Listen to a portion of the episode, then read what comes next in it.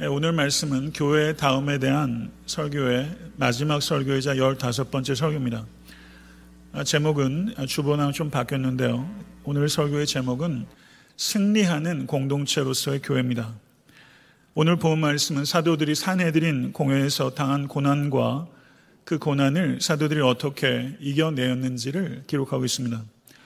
오늘 본 말씀 바로 앞에 있는 사도행전 4장 1절부터 22절을 보게 되면 그 말씀과 오늘 말씀은 여러모로 비교가 됩니다. 사장에서는 걷지 못하던 거지 한 명을 치유한 일에서 촉발된 박해를 기록하고 있다면 오늘 박해는 수많은 병자들과 더러운 귀신들을 치유한 뒤에 촉발된 박해입니다. 사장에서 베드로와 요한만이 산헤디린으로 잡혀왔고 경고와 위협을 받고 풀려났는데 5장에서는 열두 사도가 모두 잡혀왔고 채찍질을 심하게 당한 후에 풀려났습니다. 박해의 강도가 격화되고 박해의 범위가 넓어지고 있는 것입니다. 그리고 바야흐로 사도행전 7장에 가서 기독교 역사상 최초의 선교자인 스테반이 기록되어 있는 것입니다. 5장 1절부터 11절을 보게 되면 아나니아와 삽비라의 죽음이 기록되어 있습니다. 아나니아 삽비라의 죽음이 가혹하다고 혹시 느끼진 않으십니까? 그렇다면 만약에 아나니아와 삽비라의 거짓이 드러나지 않고 그들의 계획대로 아나니아 사피라가 교회 리더가 되었다면 도덕적으로 오염된 교회가 외부의 이와 같은 박해를 견디는 것은 불가능했을 것입니다.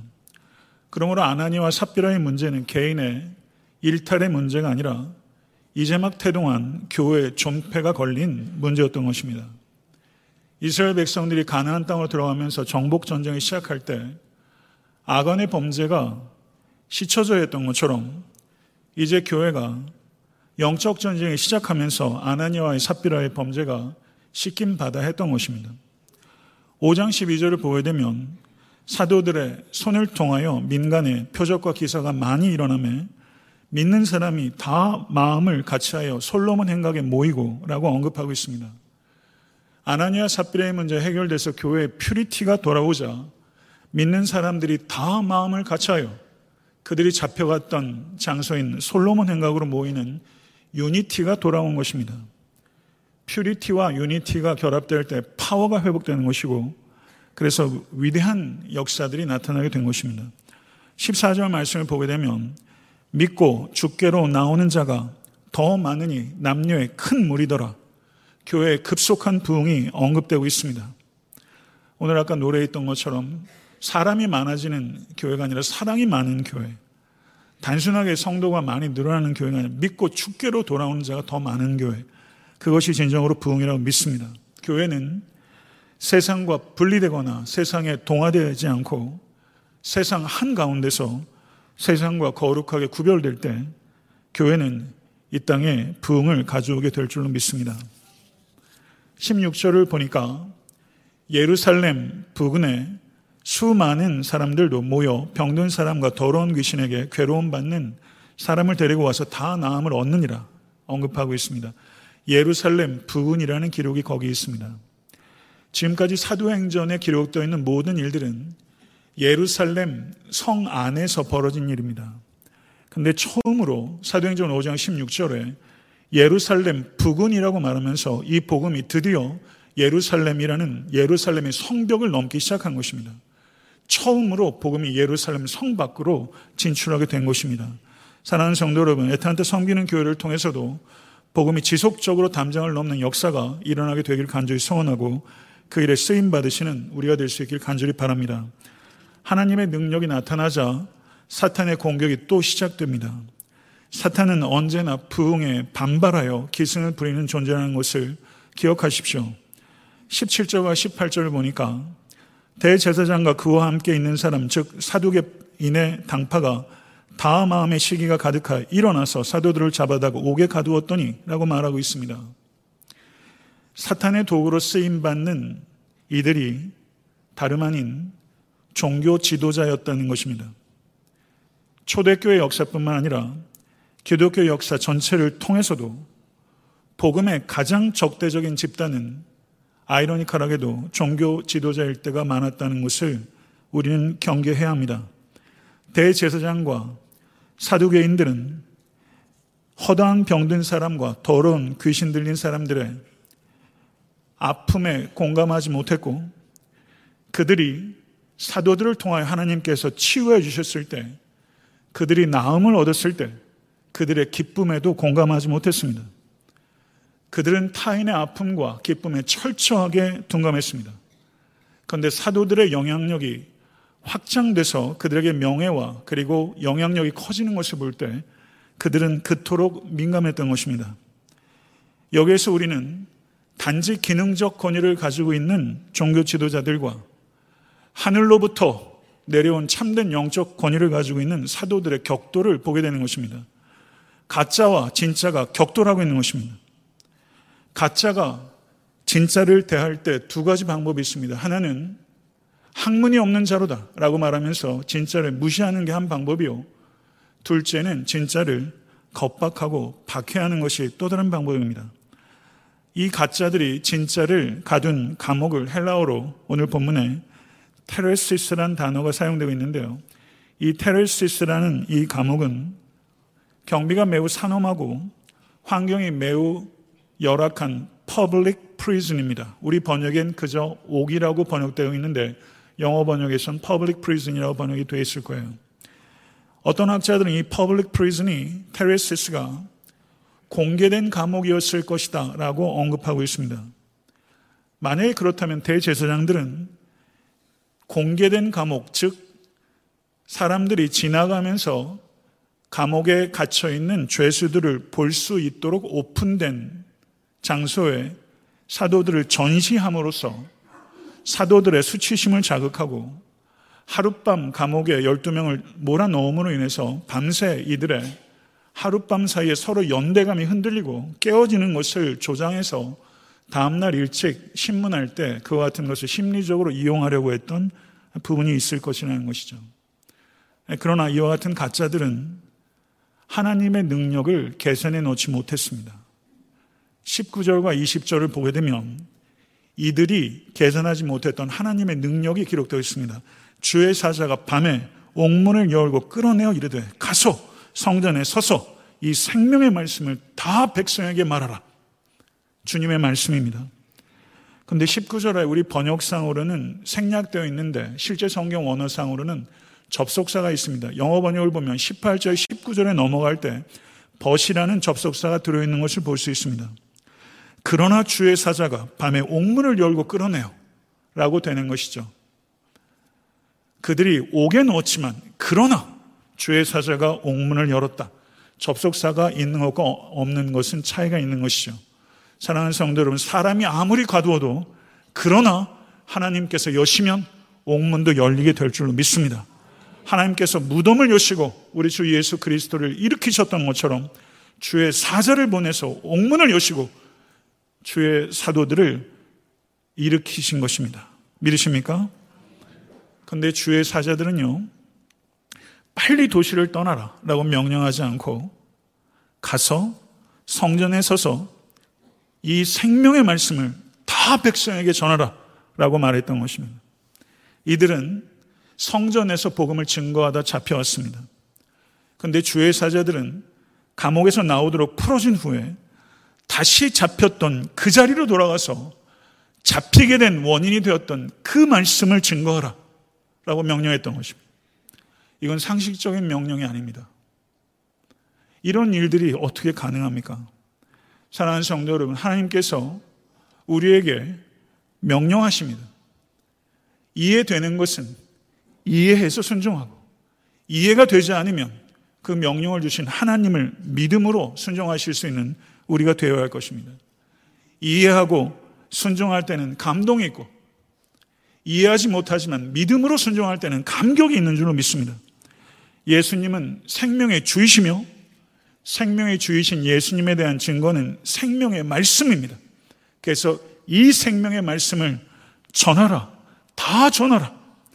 세상의 책들은 지식을 주지만 하나님의 말씀은 우리에게 생명을 주십니다. 사도들은 이 생명의 말씀을 증거하다 잡혀왔습니다. 그렇지만 자신들이 잡혀왔던 그 말씀을 조금도 가감함이 없이 그대로 다 전하라. 이것이 주의 사자가 사도들에게 주신 명령이요. 주님께서 이 자리에 계신 모든 성도에게 주시는 현재적인 명령인 줄로 믿습니다. 사랑하는 성도 여러분, 복음은 인간이 발견해낸 원리도 아니고 인간이 만들어낸 이론도 아닙니다. 복음은 하나님께서 선물로 주신 계시인 것입니다.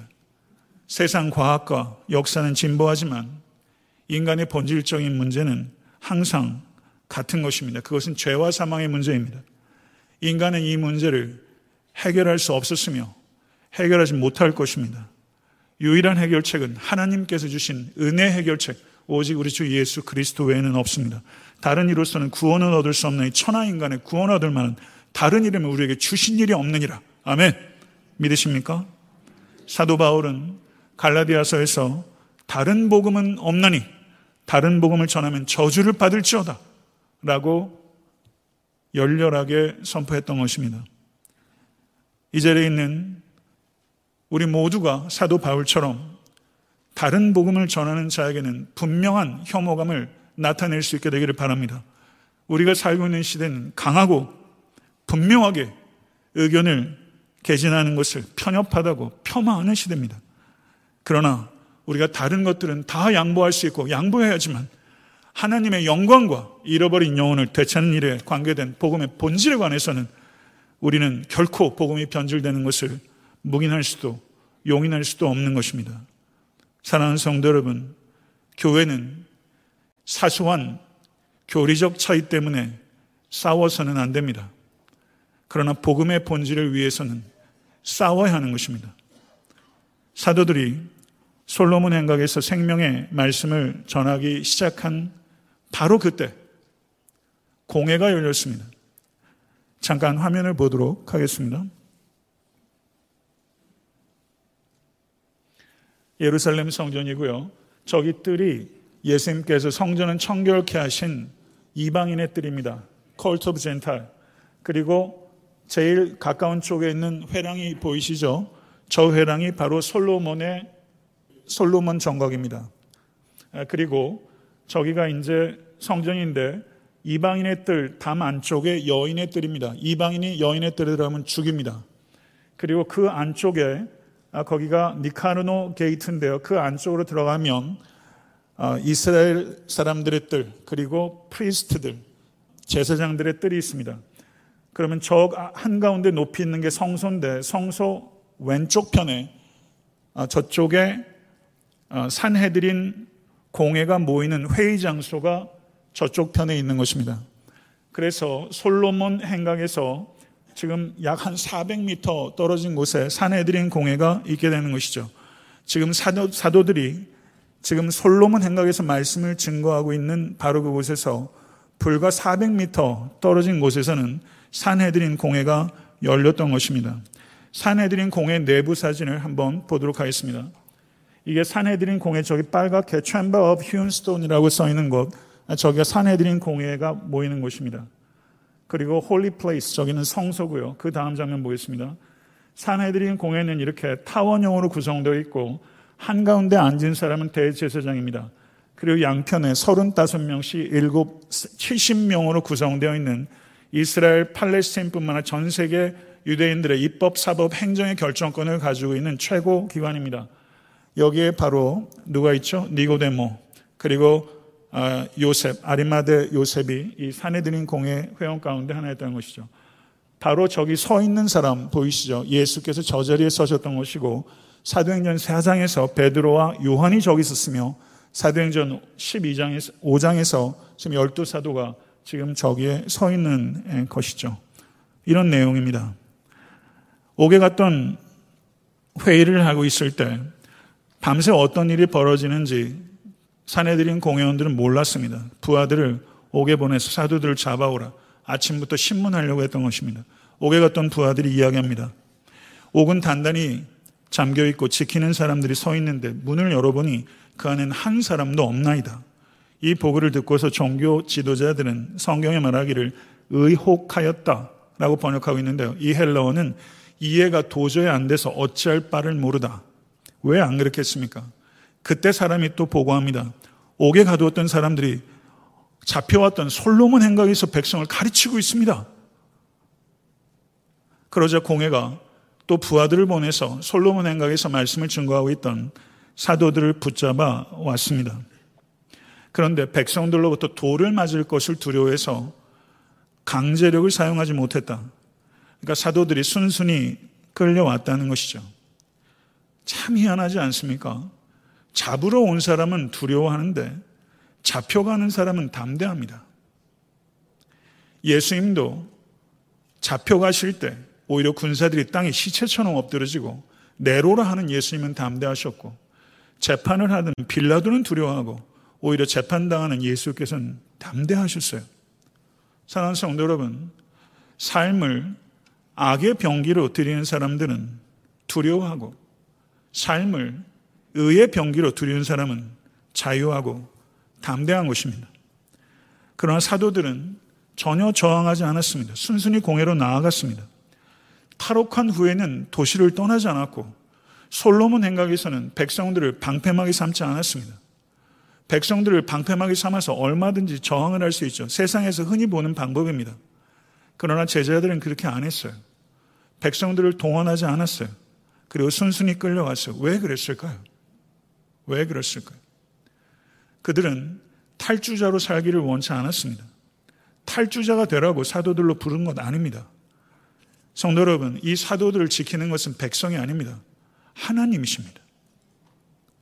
그것을 믿기 때문에 백성들을 방패 삼지 않았던 것입니다. 사랑하는 성도 여러분, 하나님께서는 바로의 왕궁에서도 그의 장자를 죽이셨던 하나님이시고 하나님께서는 다니엘을 사자굴에서도 지키셨던 하나님이실 믿습니다. 이 하나님을 사도들이 믿었던 것입니다. 공회원들이 사도들이 감옥이 없습니다. 라고 첫 번째 보호를 들었을 때 의혹했는데 사도들이 잡혀왔던 그곳에서 잡히게 된 원인이었던 그 말씀을 증거하는 이야기를 들었을 때 더 당황했을 것입니다. 사랑하는 성도 여러분, 우리는 복음을 믿는 사람입니다. 맞습니까? 우리가 믿는 이 복음 때문에 주변의 사람들이 의혹한 적이 있습니까? 도저히 이해가 안 되고 어쩔 바를 몰라서 당황스러워 할 정도로 복음은 그렇게 세상에 소동을 일으키는 것입니다. 칼바르트는 복음은 세상에 great commotion, 큰 소동을 일으키는 것이다. 이렇게 말했는데요. 저는 여러분과 저와 애타한테 섬기는 교회가 복음의 능력으로 이 세상에 위대한 소동을 일으킬 수 있기를 간절히 소원합니다. 대제사장이 직접 신문을 했어요. 사도들의 말씀 선포와 사도들을 통해서 나타난 기적이 다른 사람에게 신문을 맡길 수 없는 상황이라는 그만큼 위중한 사안이었다는 것입니다. 그리고 신문한 내용 기록되어 있는데요. 그 내용이 이런 것입니다. 우리가 이 이름으로 사람을 가르치지 말라고 엄근하였으되 너희가 너희 가르침을 예루살렘에 가득하게 하니 이 사람의 피를 우리에게 돌리고자 함이로다. 이렇게 신문했어요. 흥미로운 것은요. 한번 생각해 보세요. 제가 신문하는 사람이면요. 제 첫 번째 관심사는 어떻게 탈옥한 거냐? 그게 너무 궁금할 것 같아요. 탈옥의 과정이 너무 궁금할 것 같아요. 그걸 물을 것 같아요. 문은 잠겨 있고 든든히 지켜 있는데 도대체 어떻게 탈출한 거냐? 이게 궁금할 것 같은데 그런 얘기가 없어요. 여러분 궁금하지 않으세요? 왜 안 물었을까요? 대제사장이. 그거를 물어서 그게 밝혀지면 얻는 득이 뭐가 있을까요? 예수님께서 부활하셨을 때 대제사장이 군병들에게 뭐라고 했습니까? 그 입막음 했죠. 기적적인 방법으로 탈옥했다는 것을 말한다 할지라도 이들은 그 기적을 통해서 자신의 기득권을 내려놓고 진실에 직면하고 진리를 받아들일 의도가 전혀 없습니다. 의식적으로 탈출 방법을 확인하는 것을 기피한 것이죠. 그런데 무의식적으로 사도들의 사역이 성공적이었다는 것을 증언하고 말았습니다. 거기에 보게 되면 너희가 너희 가르침을 예루살렘에 가득하게 하니라고 언급하고 있는데요. 가득하게 하니라고 번역되고 있는 이 헬러가 완료 시제입니다. 이 뜻은 사도들의 가르침의 영향이 일회적으로 있었던 것이 아니라 예루살렘에서 사도들의 가르침의 영향력이 반복적으로 일어난 사건이라는 것을 증언하는 것입니다. 무의식적으로 사도들의 말씀 사역이 성공적이었다는 것을 신문하는 자가 증거하게 된 거예요. 사랑하는 성도 여러분, 저는 이 말씀을 연구하면서 생명의 말씀을 연구하고 증거함으로 우리가 살고 있는 이 도시 애틀란타 땅에도 반복적으로 말씀이 은혜가 파도가 밀려오듯이 이 땅에 일어나는 것을 꿈꾸게 됩니다. 이 꿈이 저의 꿈만으로 국한되는 것이 아니라 우리 모두의 꿈이 될 수 있길 간절히 소원하고 애틀란타 섬기는 교회가 지속적인 생명의 말씀의 통로로 쓰임 받을 수 있도록 더욱더 말씀을 사랑하시고 말씀의 증인이 되시는 우리 모두가 될 수 있게 되 간절히 소원합니다. 대제사장은 사도들이 백성들을 부추겨서 밀란을 일으킬 수 있다는 두려움을 가지고 있었습니다. 베드로를 위시한 사도들이 명확하고 담대하게 복음을 증거했습니다. 사람보다 하나님께 순종하는 것이 마땅하니라. 아멘. 이런 선포 하신 적 있으십니까? 4장 18절에서 베드로는 이렇게 말했어요. 도무지 예수의 이름으로 말하지도 말고 가르치지도 말라라는 협박에 대하여 베드로 요한은 4장 19절에 이렇게 말했습니다. 하나님 앞에서 너희의 말을 듣는 것이 하나님의 말씀을 듣는 것보다 옳은가 판단하라. 지금 피고석에서 판단을 받는 이가 오히려 대제사장을 향해서 판단하라 라고 명령을 하고 있는 것이죠. 사도행전 4장과 사도행전 5장에서 사도들은 조금도 요동하지 않습니다. 세상의 권력으로 찍어 누르려고 하는 공에 하나님의 권위로 맞섰던 것입니다. 공회는 사도들을 빅틈으로 세웠지만 하나님께서는 사도들을 빅토로 세우신 것입니다. 믿으십니까? 외형적으로는 70인의 그리고 한 명의 대제사장이 저지이고 사도들이 서서 피고로 서 있지만 실질적인 상황들은 저지는 바로 12명의 사도들이며 그리고 피고들은 앉아있는 70민의 공회원들과 대제사장이 피고인 것이고 그리고 하나님의 말씀이 그들에게 선포되고 12명의 사도들은 그들에게 회개를 촉구했던 것입니다. 믿으십니까? 30절에서 32절의 말씀을 한번 우리 같이 한번 뜨거운 마음으로 읽어보도록 하겠습니다. 여기에 복음의 진수가 다 들어있습니다. 30절, 32절. 너희가 나무에 달아 죽인 예수를 우리 조상이 하나님이 살리시고 이스라엘에게 회개함과 제사함을 주시려고 그를 오른손으로 높이사 임금과 구주로 삼으셨느니라. 우리는 이 일의 증인이요. 하나님이 자기에게 순종하는 사람들에게 주신 성령도 그러하니라. 아멘. 사도들은 자신을 변호하기 위해서 한마디도 하지 않았습니다.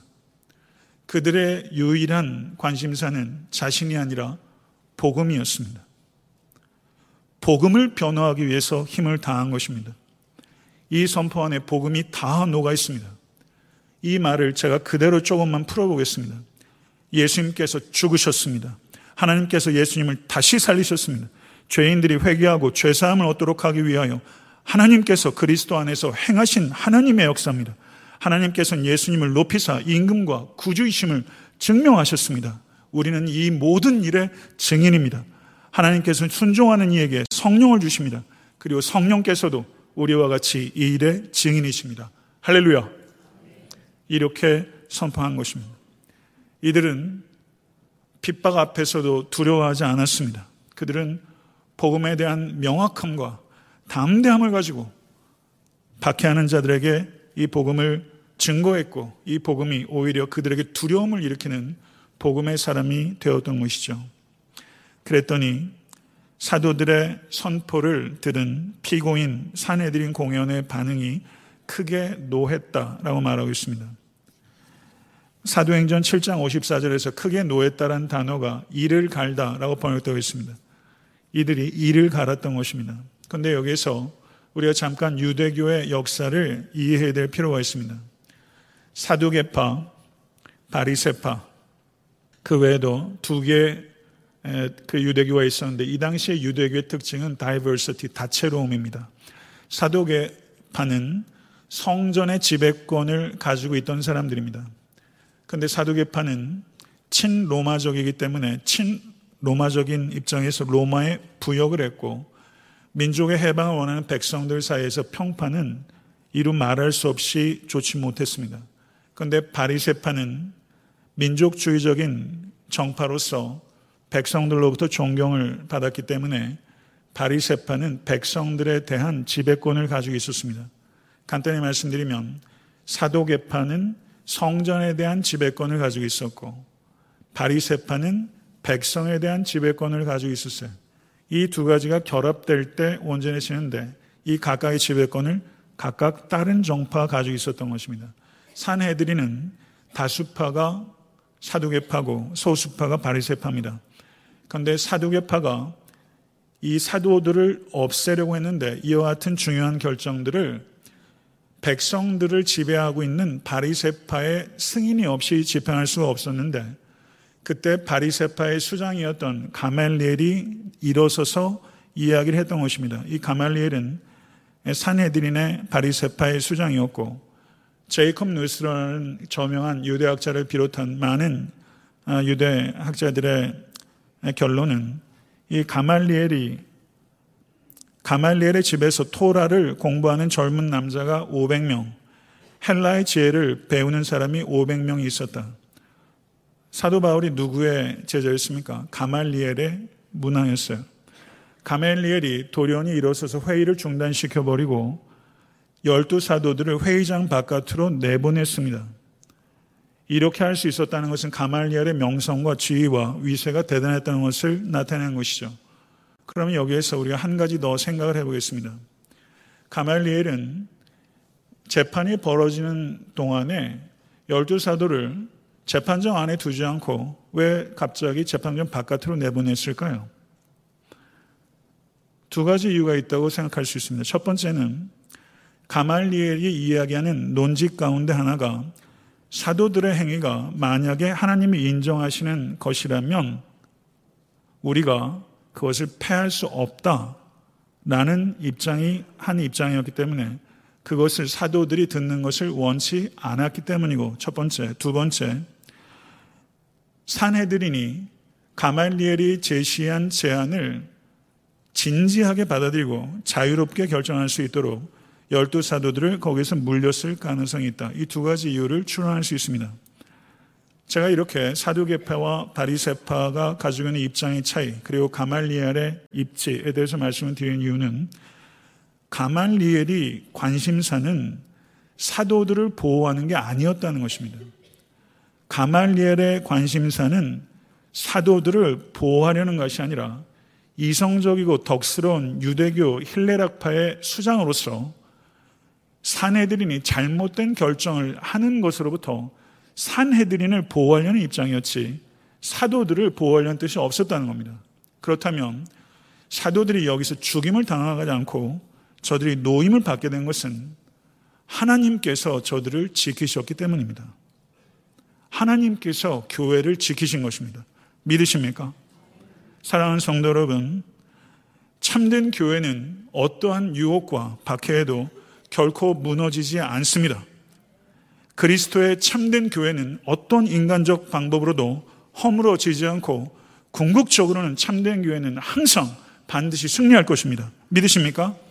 승리하는 공동체로서의 교회, 교회는 참된 교회는 항상 승리합니다. 이것을 믿으실 수 간절히 추원합니다. 공회는 가말리엘의 제안을 받아들이지 않았지만 사도들을 그냥 풀어주지도 않았습니다. 채찍질했습니다. 그리고 예수의 이름으로 말하는 것을 금했습니다. 여기서 채찍질하다고 번역되고 있는 헬라어가 살가죽을 벗기다라는 뜻입니다. 당시의 채찍질에는 여러 가지 종류가 있었는데요. 예수께서 맞으신 채찍질은 베르베라치오라는 채찍질입니다. 어차피 십자가형에서 죽을 죄수들이었기 때문에 이 가죽 끝에 납덩어리나 동물의 뼈를 그 안에 달아서 베르베라치오의 채찍을 예수께서 맞으시면 살점이 떨어져 나오고 뼈가 완전히 드러나고 심지어 창자가 드러나오는 채찍질, 로마의 채찍질이 세 가지입니다. 가장 혹독한 게 베르베라치오예요. 실제 이 채찍질을 통해서 사람이 죽기도 하고 불구가 되기도 합니다. 예수께서 맞으신 채찍질이 바로 베르베라치오입니다. 그런데 여기에서 사도들이 당했던 채찍질은 베르베라치오는 아닙니다. 이 채찍질은 두 번째 단가인 플레첼라치오라는 채찍질이었을 것입니다. 죽진 않고 평생 불구로 살진 않지만 평생 흉터가 남을 수 있는 채찍질. 그 가혹한 채찍질을 지금 제자들이 맞고 40에서 한 대 감한 채찍질을 맞고 제자들이 풀려났습니다. 그런데 이 채찍질을 맞고 제자들이 풀려나면서 그들이 기뻐했습니다. 기뻐했습니다. 41절의 말씀을 한번 같이 한번 읽겠습니다. 사도들은 그 이름을 위하여 능욕받는 일에 합당한 자로 여기심을 기뻐하면서 공의 앞을 떠나니라. 아멘. 기뻐하면서 떠났어요. 여기서 기뻐하면서의 이 단어의 형태는요, 잠깐의 감정적인 상태가 아니라 지속적인 마음의 상태를 표현하는 시제가 사용되고 있어요. 이들은 그 채찍질을 맞으면서 지속적으로 기뻐했어요. 박해와 협박에 굴복하지 않았어요. 그리고 42절 보십시오. 같이 한번 읽겠습니다. 그들이 날마다 성전에 있든지 집에 있든지 예수는 그리스도라고 가르치기와 전도하기를 그치지 아니하니라. 아멘. 사랑하는 성도 여러분, 이것이 교회입니다. 날마다 성전에 다시 그 성전에 솔로몬 행각에 잡혔던 그 솔로몬 행각에 다시 갈 수 있는 세상 사람들이 의욕할 수밖에 없는 이 모든 능력은 예수께서 생명의 주이시오. 예수께서 말씀하신 것과 삶 전체 생명의 말씀인 줄로 믿습니다. 사랑하는 성도 여러분, 우리도 가야 합니다. 우리도 솔로몬 행각에 서야 합니다. 가서 말씀을 전해야 합니다. 이들에겐 표현의 자유도 없었고, 정부의 보호도 없었고, 정당한 법 절차나 공정한 신문도 보장되어 있지 않았습니다. 그들이 복음을 증거한다는 것은 맞는 일이었고 죽는 일이었습니다. 그렇지만 위축되지 않았습니다. 명확하게 담대한 복음의 증인이 되어 하나님의 나라를 확장시켜 나왔고 세상을 변화시켜 왔습니다. 말씀 맺겠습니다. 사도행전 5장을 다섯 개의 피로 요약할 수 있어요. 다섯 개의 피. 아나니와 삽비라의 일이 회복되면서 첫 번째 purity, 두 번째 power, 세 번째 persecution, 네 번째 persistence, 다섯 번째 productivity. 이것이 사도행전 5장의 사이클이에요. 정결함, 능력, 박해, 인내, 열매. 이게 사도행전 5장의 사이클이에요. 우리 에탄드 성경 교회는 이제 한 사이클을 돌았다고 생각해요.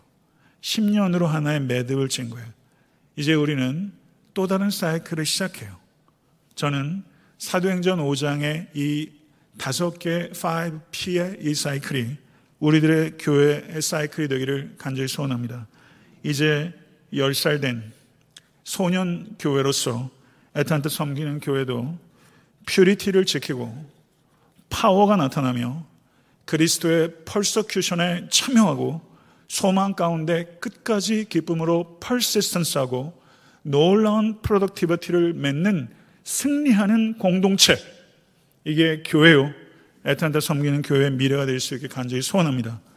이 일에 참여하신 여러분들 더욱더 우리도 한 마음으로 하나가 되어 퓨리티와 유니티를 결합시켜 놀라운 능력의 통로가 되는 성도와 교회가 될 간절히 축원합니다. 기도하겠습니다.